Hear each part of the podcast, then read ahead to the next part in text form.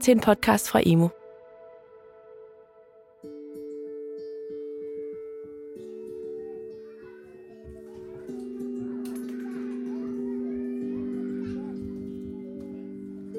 Børnehøjde.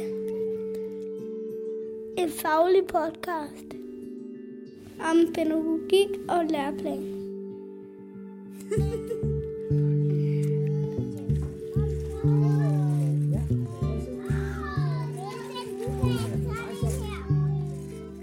Velkommen til Børnehøjde, en faglig podcast om pædagogik og læreplan. I tre afsnit fordyber vi os i evalueringskultur. Hvorfor er det helt centralt for den løbende udvikling af pædagogiske læringsmiljøer? Hvordan kan det give jer meningsfuld feedback på jeres pædagogiske arbejde? Og hvad betyder det for børnene i dagplejen, vuggestuen og børnehaven? Vi har spurgt forskere, pædagogisk personale og børnene selv. Med podcasten vil vi gerne give jer som lyttere inspiration til, hvordan I kan udvikle en evalueringskultur, der kvalificerer jeres pædagogiske læringsmiljø og understøtter børnenes trivsel, læring, udvikling og dannelse. Mit navn er Trine Bækket, og jeg er jeres vært undervejs. Du lytter til Børnehøjde. Børnehøjde. I tre afsnit giver forskerne Stine Hamilton, Ane Kvartrup og Annette Bøje-Kok deres bud på, hvad en god evalueringskultur betyder for børnenes hverdag, og hvordan man udvikler den evalueringskultur, man har, eller kommer godt i gang. En evalueringskultur skal styrke den pædagogiske faglighed. Det er, handler også om at synliggøre en udviklingskultur, øh, som eksisterer blandt pædagoger. Det er den der undrende, undersøgende og løbende øh, udvikling af praksis. Det er også en del af sådan en fælles lærings- og professionaliseringskultur. En god evalueringskultur er en kultur, hvor det at reflektere og evaluere over de ting, som man sætter i gang, det er en integreret del af hverdagen. Øhm, og så er det noget, som, øh, ja, hvor man også observerer sin egen praksis udefra, man observerer det, som børnene er optaget af, øh, og tager det med, øh, når man skal snakke med sine kolleger efterfølgende. I det her afsnit skal vi tale med forsker Stine Hamilton om, hvornår evalueringskultur er meningsfuld. Vi skal også høre, hvorfor en god evalueringskultur kan give plads til forskellige måder at være barn på, og hvordan den kan spille sammen med jeres skriftlige læreplan i hverdagen. Evalueringskultur. Børnehøjde. Det er rigtig sjovt. Men først skal vi til Odsherred Kommune og besøge dagplejen og børnehuset Rørvig Rødderne. Gør det. Vi skal ind og se på legetøjet herinde. Yeah! yeah. Så, så skal vi tage tøjet af. Den er lidt svær. den her. Prøv at se. Jeg holder her. Så kan du lyne. Kan du tage den det sidste stykke? Åh, hvor er du god. Sådan. Dagplejeren Bente Andersen er på besøg på legestuen i Nykøbing Sjælland med sine dagplejebørn. Børnene, som er mellem 1 og snart 3 år, tager selv deres tøj af, da de kommer ind. Så skal du også sidde ned på numsen. Det var godt. Bente er hele tiden ved siden af og hjælper børnene, når de har et behov. Men det meste klarer de selv. herover. Og så skubber vi. For det er lige præcis den her situation, som Bente og de andre dagplejere i Odsherred har haft meget fokus på det sidste år. Og der er sket en stor udvikling i den periode. Altså jeg blev mere opmærksom på, at øh, de kan selv. Men selvfølgelig har de altid fået lov at gøre ting selv og sådan noget, men man har måske været lidt for hurtig til at hjælpe. Hvor i dag, der får de lov at prøve lidt mere. Du stikker armen ind i her. Kan du huske, vi snakker om det? Se, vi stikker armen ind i her. Sådan, ja. Og den anden her. Du er så dygtig. Godt. Og helt ned til fødderne. De skal ikke være ret gamle, før de kan selv sidde og møve lidt med, med tøjet, hive strømperne af og sådan noget. Ikke? Og så kommer det stille og roligt. Og der er jo ikke noget pres. Lige ud over numsen. Uh. Ja, det er lidt svært. Se, Vente, prøver vi hjælpe dig. Som en vigtig del af realiseringen af den styrkede pædagogiske læreplan, har dagplejerne i Odshavet Kommune valgt at evaluere deres rutiner med børnene. Dagplejerne udvalgte i fællesskab nogle pædagogiske mål, som de alle sammen arbejdede med. Og undervejs fik de både øje på praksis, som fungerede godt, og praksis, som ikke understøttede de pædagogiske intentioner, fortæller Annette Havdal, som er leder af dagplejen. Målet for børnene, det var, at de følte sig værdifulde i den situation, hvor det handlede om øh, af- og påklædning. Og øh, så handlede det om, at øh, øh, øh, skabe muligheder for, at børnene fik øh, gå på mod og fik øh, deltagelsesmuligheder, og, og man tænkte meget over den måde, man gik i dialog med børnene på. Og mange brugte jo det, at de filmede hinanden eller situationen, når børnene skulle tage tøjet af og på. Og der fik man jo fokus på, øh, hvordan en dagplejer kunne sige shh, og hvor de så kunne tænke over, hvorfor siger jeg shh?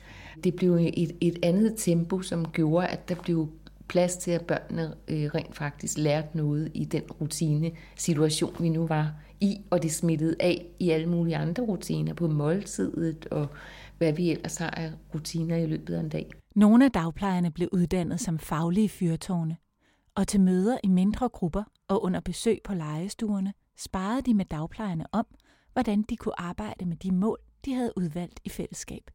Og, og de mål de blev øh, nedskrevet på nogle små lommekort, sådan så man altid havde det nede i lommen, sådan så man hele tiden kunne øh, trække det op foran øjnene og sige, hvad er det lige, jeg er i gang i her, hvad er det for et mål, øh, jeg arbejder med øh, lige her helt konkret. Og lommekortene var især vigtige i starten, fordi man som dagplejer er alene med børnene meget af tiden, siger dagplejer Bente Andersen. Jeg har det stående derhjemme, øh, og nu er det jo ligesom bare sådan en, en, øh, en ting, man gør. Men i starten, der brugte jeg det lige sådan, og lige kigge det igennem, så jeg lige havde styr på, at det var sådan og sådan, øh, at man gjorde. Ikke? Og også lige så meget for ligesom at holde mig selv fast i, at man ikke ryger tilbage i den gamle vane med, at det, det er nemmere at klæde på. Og så lærer børnene jo ikke så meget.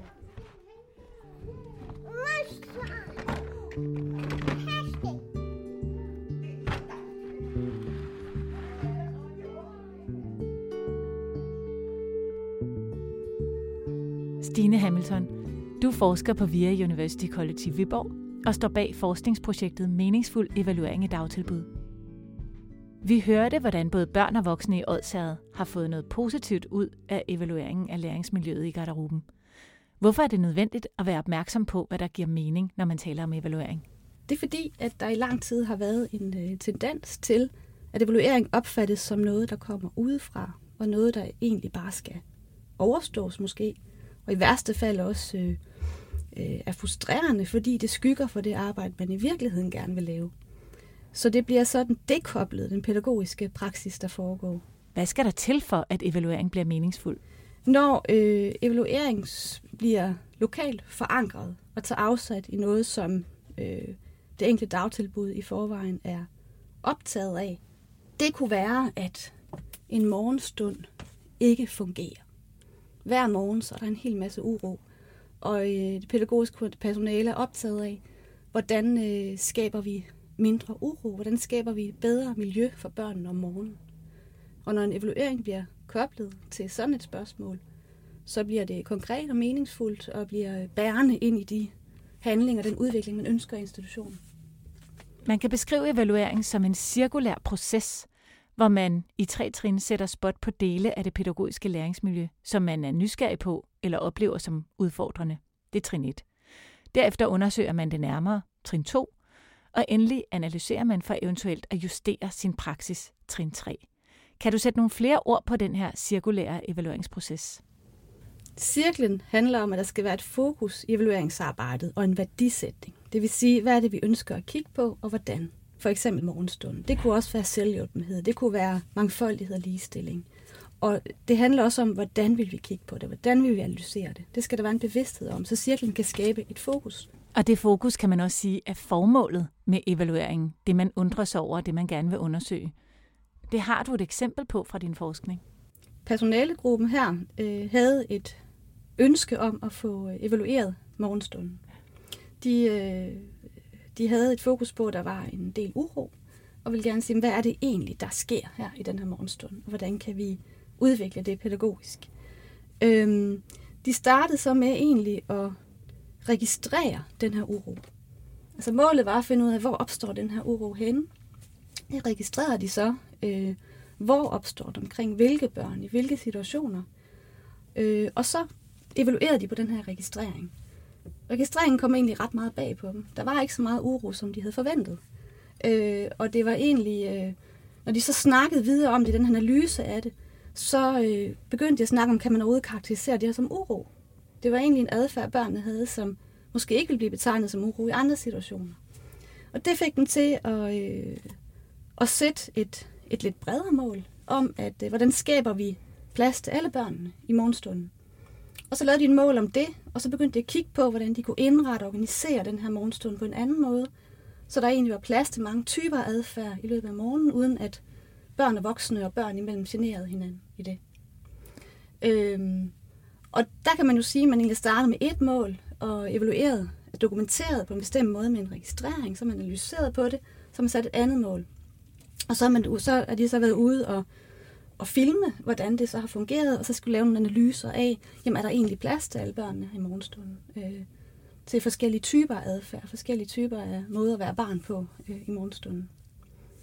Så det er et eksempel på, at man egentlig starter med et mål, og så udvikler det mål sig undervejs. Og man kan jo egentlig fortsætte med at komme rundt i den her cirkel. I den styrkede pædagogiske læreplan er der opstillet 12 pædagogiske mål for sammenhængen mellem det pædagogiske læringsmiljø og børnenes trivsel, læring, udvikling og dannelse. Men hvordan arbejder man helt konkret med de mål i sin lokale praksis? For eksempel målet om alsidig personlig udvikling, der blandt andet handler om at erfare sig selv og hinanden på tværs af alder og køn. Målet skal kobles til den optagethed, der er i øh, personalegruppen. Og en helt konkret måde at gøre det på, kan selvfølgelig være at gå i gang med at tale om, hvilke aspekter af det her mål er vi særligt optaget af. Det kunne være køn. Det kunne være, at man øh, får vores børn erfaringer på tværs af køn og alder, for eksempel. Og hvor gør de det? En måde, man endnu mere konkret kan gå i gang med det på, det er at, øh, at arbejde med nogle pædagogiske fortællinger, hvor man siger, jamen, hvor, hvor ser vi det her mål folde sig ud? Hvor er det, at vores børn får nogle gode erfaringer på tværs af alder og køn? Og så prøve at beskrive de situationer, lave nogle fortællinger om de situationer, og snakke om, hvad er det så for nogle pædagogiske ting, der er interessant i de her situationer. Og på den måde kan det være, at man når ind til et, øh, et mål, som handler om, hvordan skaber vi øh, situationer, hvor øh, børnene er optaget af noget på tværs af alder og køn. Det kan være, at man får øje på, at jamen lige præcis ude ved bålstedet, der sker det her. Der er alle børnene i gang på tværs af alder og køn, og de får udfordret deres, de får nye erfaringer også. De får snittet med en pind, og de får hentet noget brænde, og de bliver beskidt, og de laver alt muligt, som de måske normalt ikke vil gøre det på tværs af alle mulige kategoriseringer.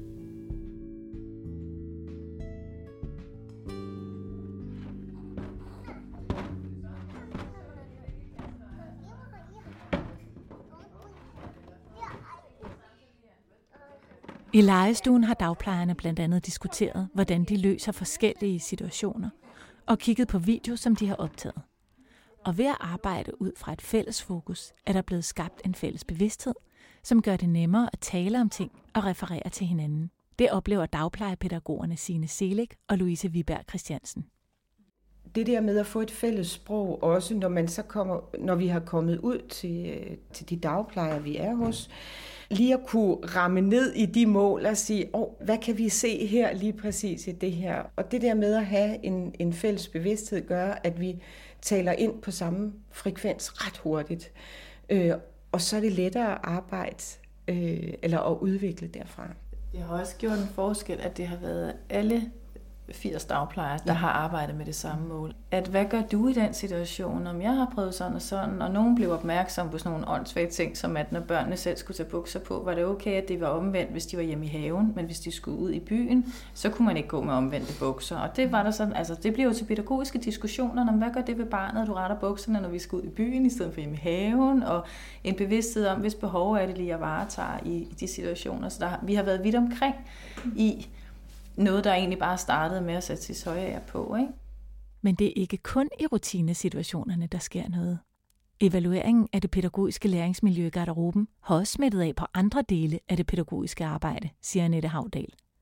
Vi har også haft en, øh, gjort en forskel i forhold til børnenes sproglige udvikling øh, fordi at der er kommet sådan en opmærksomhed på at sætte øh, ord på øh, de genstande i forbindelse med af- og påklædningen, fordi at man er blevet mere tydelig i, at det er det her, det handler om, og det smitter jo af på alt, hvad der foregår i løbet af dagen. Sådan rent fysisk, altså dagplejerne bliver også opmærksomme på øh, deres måder har indrettet øh, deres øh, egne garderober på og deres hjem, og hvor nogen for at holde orden, så havde de måske alle tingene ligget, øh, liggende på nogle hylder helt op under loftet, hvis jeg må sige det. Sådan så børnene jo overhovedet ikke havde en chance for at finde øh, deres lyserøde jakke. Så der er bare kommet så mange øh, spændende øh, dialoger omkring det her, øh, som vi ikke har gået på den måde og haft fokus på før. Dagplejen har løbende evalueret deres egen proces og har blandt andet justeret på, hvor tit det skal ses og hvor meget video der skal optages. For selvom evalueringsprocessen giver god mening, har den ikke været uden udfordringer, siger dagplejepædagog Signe Selig. Det er ikke nyt for dagplejerne, men når der kommer nye ting som film ind over og sådan noget, så er der nogen, der tænker, og så har vi gået en anden vej. Nogle gange har man også brugt bare lydsporet i forhold til at kunne høre, hvordan man selv har i talesat og anvisninger for barnet, eller i samspillet med barnet, og sådan noget, som Annette, hun siger, Shh, eller nej, ikke den vej. Så kan man selv blive opmærksom på det, hvis man ikke synes, det er rart at se en sådan på film. Men det er ikke kun dagplejen i Odshavet, der har arbejdet med evalueringskultur. Kommunens daginstitutioner har også haft fokus på deres rutiner. Sandy Bosen er leder af den integrerede daginstitution Rørvi Rødderne, og hun fortæller, at arbejdet med evaluering har styrket den pædagogiske faglighed og løftet det pædagogiske læringsmiljø. Det, at der er kommet fælles mål og, øh, og fælles refleksioner også, det gør, at, at personalet er blevet mere sikre. Det har også løftet arbejdsmiljøet i forhold til, at, at der er ikke så meget usikkerhed, og der er heller ikke så meget øh, forskellighed i forhold til, hvad man måske før arbejdede med, med sund fornuft. Sandy Bosen oplever, at den læring og udvikling, der finder sted, bliver understøttet af institutionens dynamiske arbejde med den skriftlige læreplan. Det betyder selvfølgelig noget, når noget kommer på skrift. Så vores evaluering, den går hele tiden tilbage på, kan vi se det i vores hverdag? Og det er der, vores refleksion ligger.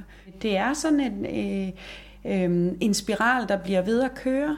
Når nu har vi lært det her, så skal vi have det her med. Øh, så det bliver mere og mere tydeligt for os alle sammen, at det er den her vej, vi går. Også hos dagplejerne oplever Annette Havdal, at den skriftlige læreplan er med til at fastholde udviklingen af det pædagogiske læringsmiljø. Altså den bruger vi jo blandt andet til ligesom selv at, at føle os anerkendt på, at det her stykke arbejde har vi været sammen om og nu i mål med. Og det er de her pointer, der er kommet frem, og dem kan vi blive ved med at bringe i spil og huske hinanden på. Så den bliver ikke bare lagt op på en hylde, Altså, jeg tænker, at det er noget, øh, vi gør det bedste, vi kan for at være bevidste om, at det her, det skal udvikle sig videre. Det er ikke slut. Faktisk er den skriftlige læreplan med til at give en faglig stolthed, også selvom det kan føles udfordrende, inden man går i gang. Jeg synes, det er der, man bliver høj. Det er, at man kan tænke inden, Gud, har vi noget at bidrage med. Da vi sad den hele lørdag alle sammen, og var næsten 100 mennesker og arbejdede med det, der var så meget energi i rummet, og da vi ligesom havde samlet alt det materiale fra alle de grupper, og fået sat det på øh, tryk, øh, jamen så synes jeg jo bare, at det giver en øh, arbejdsglæde og begejstring, øh, et fællesskab om, at det har vi gjort sammen. Det kan du tage op i.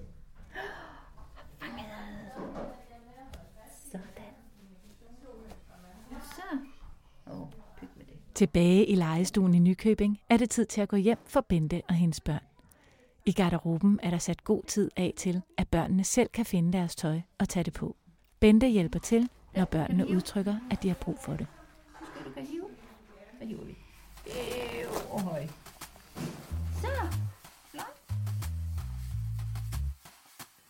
Børnehøjde. Om pædagogik og læreplan. Stine Hamilton, vi har nu hørt om Odsherreds arbejde med evaluerende pædagogisk praksis, om skriftlighed og om, at dokumentation kan være udfordrende. Andet trin i den cirkulære evalueringsproces handler netop om at indsamle dokumentation, der belyser det, man vil undersøge og analysere. Hvad er en god måde at indsamle dokumentation på? Øh, dokumentationen skal jo vælges og øh, tilrettelægges ud fra, fra de mål, som man arbejder med. Hvis målet i første omgang er at registrere uro i en morgenstund, så kan en dokumentationsform sagtens være et afkrydsningssystem. Men hvis man er optaget af at arbejde med miljøer, der skal rumme flere børn om morgenen, så er det jo nok ikke en, øh, så er det ikke en, øh, en farbar dokumentationsform. Så skal man tale om, hvad giver så mening. Er det så filme? Er det så at tage billeder af de forskellige miljøer, der er, eller er det nogle små praksisfortællinger, er det nogle feltnoter, eller nogle noter, vi laver sammen, som, øh, som giver mening. Øh, så dokumentationsform skal altid besluttes i relation til det mål, som man arbejder med. Når man så har sine noter, sin film, eller hvad man nu har indsamlet af dokumentation, hvad gør man så i trin 3 af evalueringscirklen? Det, der handler om analyse og justering. Jamen, så øh, skal man jo have et forum, hvor man sidder sammen med sin kollega og kigger på, hvad, hvad viser det her? Hvad er det egentlig, vi, vi kigger efter? Det skal der være en drøftelse af, når vi laver de her analyser. For ellers kan man enten komme til at snakke om alt og ingenting, eller man kan komme til at være selvbekræftende i det, der egentlig foregår i forvejen, og ikke få øje på nye ting. Så man skal være klar til at kaste nogle særlige pædagogiske blikke på, så man har en samtale om. Og så har man en snak om, jamen, hvad er uro egentlig for noget? Hvorfor er det, vi oplever det forskelligt? Og hvorfor oplever jeg det som uro? Du oplever det ikke som uro. Og det gav et rigtig spændende afsæt netop for at diskutere, øh, jamen er det egentlig uroen, der er problemet? Eller er det øh, måske mere de miljøer, eller den måde, vi, vi forstår uro på her i institutionen? Så analysen handler altså om at tage afsæt i sin dokumentation og det formål, man har valgt, og spørge, hvordan er sammenhængen mellem læringsmiljøet i den her situation og børnenes trivsel, læring, udvikling og dannelse. Så man kan blive klogere på sit pædagogiske læringsmiljø og eventuelt justere det. Og så er man rundt i evalueringscirklen, og man kan begynde at undre sig igen over, om den nye retning for læringsmiljøet fungerer, som man gerne vil. Men hvad kræver det i forhold til organisering at holde fast i en sådan systematisk evaluerende tilgang? Det nytter jo ikke noget at have et nedslag en gang om året i den ene ende. Øh, det, det giver ikke en kontinuitet. Så det skal selvfølgelig være noget, der øh, på en eller anden måde skaber en øh, rød tråd og en linje, som, som eksisterer i hverdagen. Om det så er hver uge eller hver 14. dag, det, øh, det er jo et spørgsmål. Det kommer meget ind på organiseringen. Man kan også skabe nogle øh, understøttende symboler i hverdagen. Det kan for eksempel være en, øh, en logbog, eller det kan være en tavle, hvor man øh, nedskriver nogle øh, begreber eller nogle undringer, man kan have undervejs, øh, som de andre kan gå og kigge på, når de lige måske står og laver noget andet. Altså, så man kan jo godt udvikle nogle symboler sammen. Det kan også være nogle billeder. Hvis man nu har, øh, har fokus på, hvordan der, der er plads til mange forskellige typer af børn i morgenstunden, jamen, så kan man godt sætte nogle billeder op. Det kan være billeder af, jamen, hvordan er vores øh, institution egentlig øh, organiseret? Hvad er det for nogle, øh, for nogle rum, der er åbne? Hvad er det for nogle, der er lukket? Og så kan man lave, skrive nogle tanker ned på det undervejs. Øh, når man nu står i situationen og tænker, det er da også træls, at jeg ikke lige kan åbne det rum, jamen, så skriver jeg lige ned på den her øh, plantegning. Og så næste gang, om måske en uge, når vi skal sidde og tale om det her, så kan vi tage den her frem, for så har jeg mine tanker øh, præsent. Man kan jo ikke evaluere alt hele tiden. Hvordan kommer man godt i gang på en måde, så personalet oplever, at det giver mening?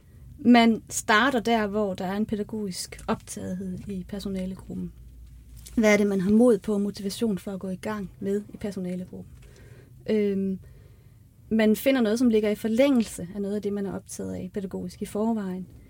Øh, det er der, der ligger en energi og en vilden, og ikke kun en skulden. Altså, at man, man siger, det her det skal vi have til at fungere. Vi prøver at finde nogle sprækker og nogle rum, hvor vi kan arbejde med det her. I Odsherred Kommune fortalte de, hvordan der er to spor i deres evalueringskultur. Et spor, der handler om, at det er en del af hverdagen at evaluere og justere det pædagogiske læringsmiljø. Og et spor, der handler om den skriftlige læreplan. Hvad er en optimal sammenhæng mellem de to? Det er selvfølgelig, at de fletter sig ind i hinanden og får betydning for hinanden at det ikke er to parallelle spor, men at de har nogle øh, krydspunkter, øh, hvor, de, hvor de helt klart fletter sig ind i hinanden. Øhm, og det er det, fordi der sker en øh, proces, når man skal sidde og skrive nogle ting ned, så sker der en øh, et fokusering og en sortering og en refleksion over, hvad der egentlig er relevant øh, i hverdagen. Øhm, en skriftlighed giver også en mulighed for at følge op, altså at vende tilbage, og hvad var det egentlig, vi tænkte? Var det ikke noget med, vi talte om for et par måneder siden, så kan man måske vende tilbage og kigge på det. Øhm, så det kan give en, øh, en kontinuitet og sådan en løbende øh, mulighed for fælles fokus. Der ligger en eller anden form for skriftlighed. Det skal jo ikke være lange rapporter, men det skal være en skriftlighed, der giver mening for at fastholde nogle spor. Så den skriftlige læreplan samler altså op på den læring, der foregår, og kan på den måde fungere som en slags katalysator for udviklingen af praksis. Vi har gang i en udvikling lige nu, hvor øh, hvor vi ser det at øh, drøfte, og lidt mere systematisk drøfte pædagogiske perspektiver øh, i dagtilbud, bliver simpelthen en grundlæggende del af pædagogers faglighed, og skal være det. Og vi bliver nødt til at organisere nogle dagtilbud, hvor det spor kan være der, også for at styrke den pædagogiske faglighed i, øh, i dagtilbud.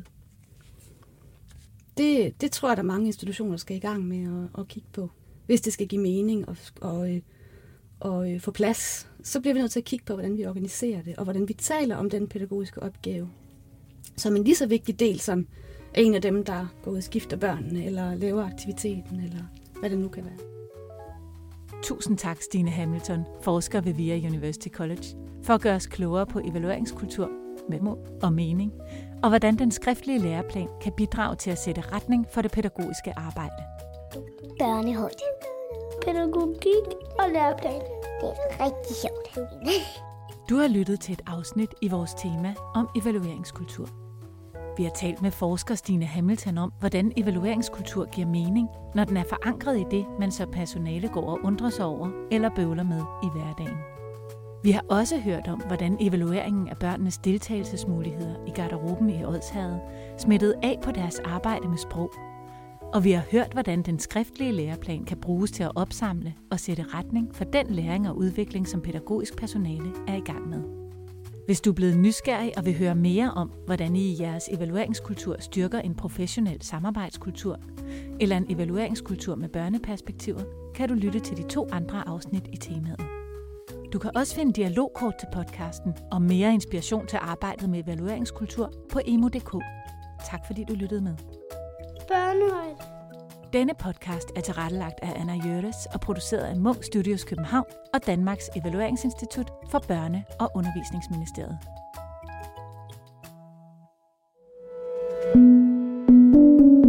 Du har lyttet til en podcast fra Emo. Find mere viden og inspiration på emo.dk.